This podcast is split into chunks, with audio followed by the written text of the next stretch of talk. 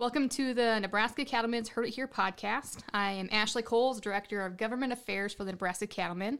Joining us, we have Scott Yager, Chief Environmental Counsel for the National Cattlemen's Beef Association. Scott is a part of our lobby team in D.C. and represents cattlemen on a host of environmental issues before U.S. Congress, the executive branch, and the courts. And today we are going to be talking about the Navigable Waters Protection Rule, or some people call it WOTUS 2.0, uh, that became law of the land, effective in all states except Colorado this past Monday. And we're also going to touch on some of the legal challenges uh, behind um, getting this rule or now law implemented in all states. So, Scott, can you start off with just giving us a summary and how we've gotten to where we're at today? I'd be happy to do that. Thanks for having me on the podcast, Ashley. Um, this battle over WOTUS has been brewing for years.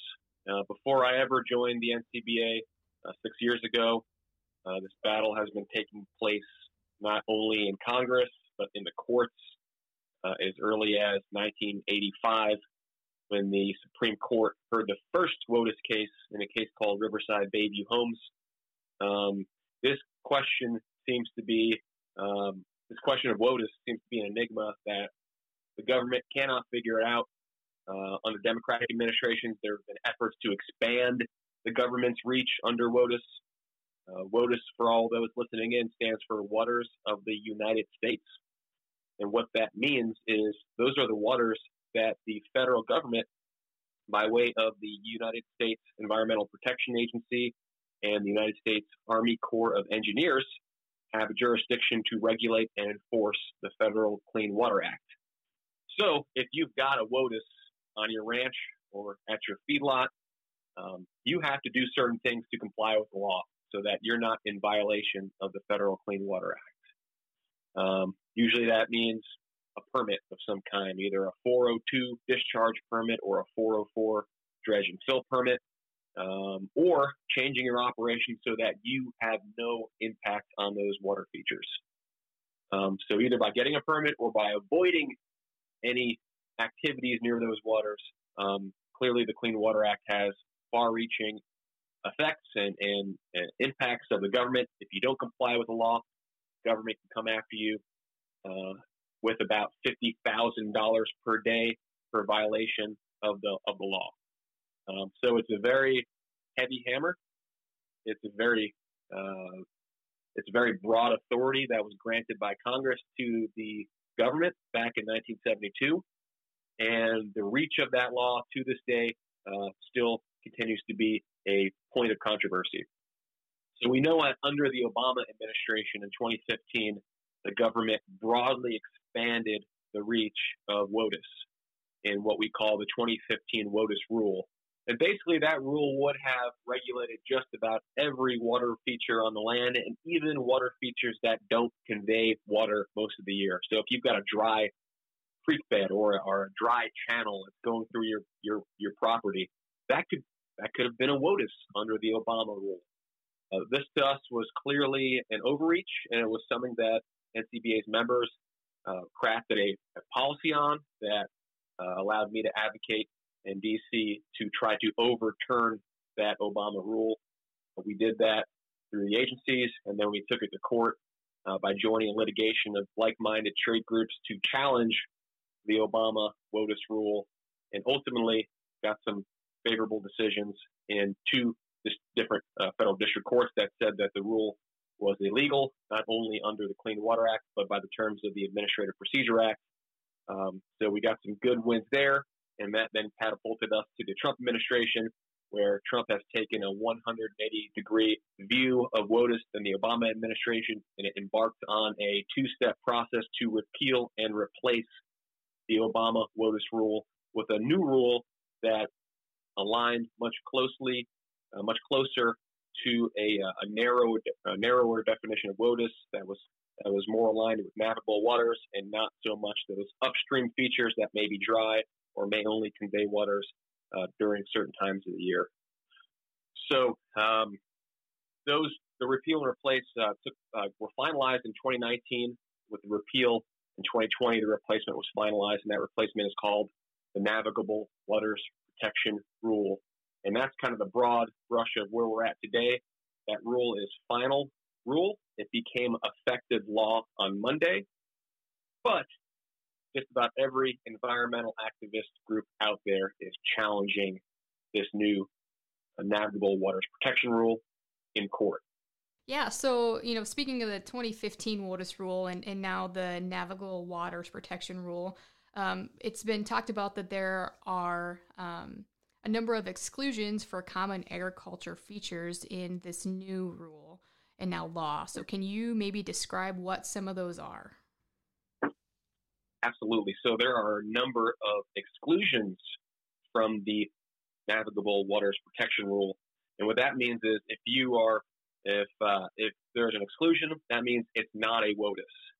So, as far as agriculture is interested, there is an exclusion for farm and stock ponds. So if you have a farm pond or you have a, a pond that you're using to water your cattle that you either dug out or you're maintaining, those are excluded from the WOTUS definition. So those are not federally jurisdictional waters under the new navigable waters protection rule. Also, most irrigation ditches are excluded. So if you've got an irrigation ditch on your property that's conveying water, um, that is for the most part, going to be excluded. Now, I'm, I'm caveating, caveating that a little bit because there are going to be some instances where a farm ditch is essentially a tributary that's regulated under the rule. And uh, it, uh, the question there is, is that ditch running uh, on a typical year? Um, so this typical year standard is a is a new definition in the rule that uh, that uh, tries to strike a strike the line in the ground between what is in and what's out. And we can talk about that more. Uh, but just to give you kind of a broad overview, most farm ditches are out, stock ponds farm ponds are out. Prior converted cropland is also excluded. Now, prior converted cropland was something that was uh, generally considered considered to be excluded anyway, based on historical practice, but now it is codified in the new rule, so it's legally enforceable. Uh, so between prior converted croplands, farm and stock ponds, and uh, most irrigation ditches being excluded. Those are kind of the big four um, exclusions that agriculture is going to benefit from under this new rule.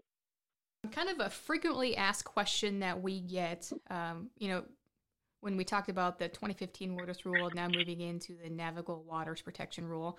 How does a cattleman know if they are dealing with a jurisdictional water? Is there a person they could talk to, a place they can go, or do they self-assess? How how are they able to understand um, if there is water or something that they're having to work around on their farm or ranch? How do they know if that's a jurisdictional water? Yeah, and, that, and that's a great question, and that's something that that's that line of thinking is what we brought to the Trump administration when we were lobbying them on the development of this new rule. We wanted them to create a new definition that would be clear, uh, so that producers can go out on their property and be able to self-identify what is is and what is not a WOTUS, uh, without having to hire a team of attorneys and a team of hydrology consultants and pay them to have to do that work. Now, this new rule is a lot better than the Obama rule uh, from that perspective, but it's not perfect. I mean, I, I, you're not going to be able to go out there and be able to do a self-assessment on every feature on your property um, with 100% certainty. But we're a lot closer than we were under Obama's rule. So basically, what this assessment would come down to is is there a feature on your property that's conveying water during a typical year? There's that typical year construct again. And what that gets down to is uh, basically you need to look at the past 30 years of hydrology of that feature. And if it was typically flowing during the past 30 years, that is going to make it a water that's jurisdictional under the new rule. So that means a couple things. It means you're going to need to get a hold of a, a, a set, a, set of hydrology data over the past 30 years and, and, and analyze that and, and make a determination as to whether that feature has been flowing typically uh, during the year. And if it is, it's probably going to be a tributary. If it's not, probably not a tributary that that's the basic calculus. And, and again, that's a lot better than the Obama rule, but it's not perfect. Uh, we've got issues with some of the ways, some of the things in this new rule, including typical year. uh, that we wish there was additional clarity on and a much clearer dividing line. Um, uh, we weren't able to get there, uh, but this is a lot better overall uh, uh, than what we have. So there's going to be challenges in the future on, on, how to how to put this into place on the ground, but I think it's going to be a, a much better situation than the Obama rule. Great, thank you. Um, and then I guess let's let's wrap up with talking about uh, some of the environmental legal challenges. So as we mentioned earlier, um, on Monday, the Navigable Waters Protection Rule became law of the land in all states except for Colorado. So can you maybe give us an overview of some of the legal challenges leading up to Monday, um, and uh, maybe talk about specifically Colorado, but maybe also touch on some of the other legal challenges um, that uh, have happened across the country regarding this rule. I'm happy to do that. I think one of the really interesting things about lawsuits on WOTUS definitions is that uh, there's been a, a, change in how uh, litigants, uh, particularly state attorneys general, engage in litigation. And I think it's I think with the WOTUS uh, litigation in 2015 on the Obama rule was the first time we had seen states uh, attorneys general band together, uh, almost down a political divide, to challenge or defend a rule. Uh, in the 2015 rule, Republican attorneys general put together a coalition to uh, challenge it. Democratic AGs on the opposite side intervened to defend it. Uh, we were challenging it with our coalition of industry groups. Uh, and then now, under this 2020 Trump rule, the opposite thing's happening. The Democratic state AGs have, have filed lawsuits challenging it. Uh, Republican AGs are trying to defend it. Um, our group of industry the groups uh, have intervened in several cases to defend the new rule. And there's it's like bombs going off across the landscape. It seems like every day there's a new lawsuit being filed. Today, for example, a lawsuit was filed by the Navajo Nation challenging the rule. Um, so there's a lot of stuff going on. And if you're a, a legal wonk or policy legal uh, wonk person like me, um, it, it's like the Super Bowl because uh, there's so much going on. Uh, but basically, what it all comes down to uh, gets back to the, the question at hand here. A number of challengers, uh, namely the Democratic attorneys general and activist groups who are challenging the Navigable Waters Protection Rule, filed for motions for preliminary injunction. And if you're not aware what a preliminary injunction is, basically, if they're granted that, it would put a halt to the rule. And then, and they filed these motions almost at the 11th hour, knowing that the rule was going to become effective this past Monday. They were trying a last ditch effort to hold it off. Uh, and largely those efforts failed. So in the California case, um, where Democratic AGs are litigating, um, there was a hearing held last Thursday with Judge Seeborg, who is the, the presiding judge in that case. And just for background, Judge Seeborg is, an, is, a, is a judge who was appointed by Obama, who has a long history of striking down Trump administration executive orders and policies on immigration. So he was the guy who struck down and placed a nationwide injunction on the immigration question in the census. Um, so Enviros and the Dem AG sought him out because they thought he would be a favorable judge to their to their efforts in in halting the new water rule. And uh, surprisingly, but much to our benefit, Judge Seeborg uh, sided with with uh, with us basically and said, "Hey, no, Democratic AGs did not make a strong case to show a, a substantial likelihood of harm, and therefore I am not granting uh, an injunction of the rule before it takes effect.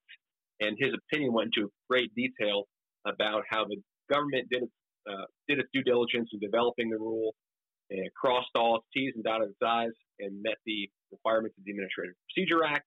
And this is all really good because it portends victory for uh, the, the decision on the merits down the road with Judge Seeborg. So we were really happy to see that decision.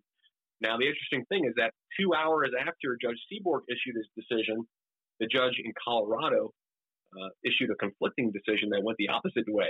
He, he issued a stay of the Navigable Waters Protection Rule limited to the state of Colorado. Um, and he kind of went the complete opposite direction on his thinking and rationale for how he got there.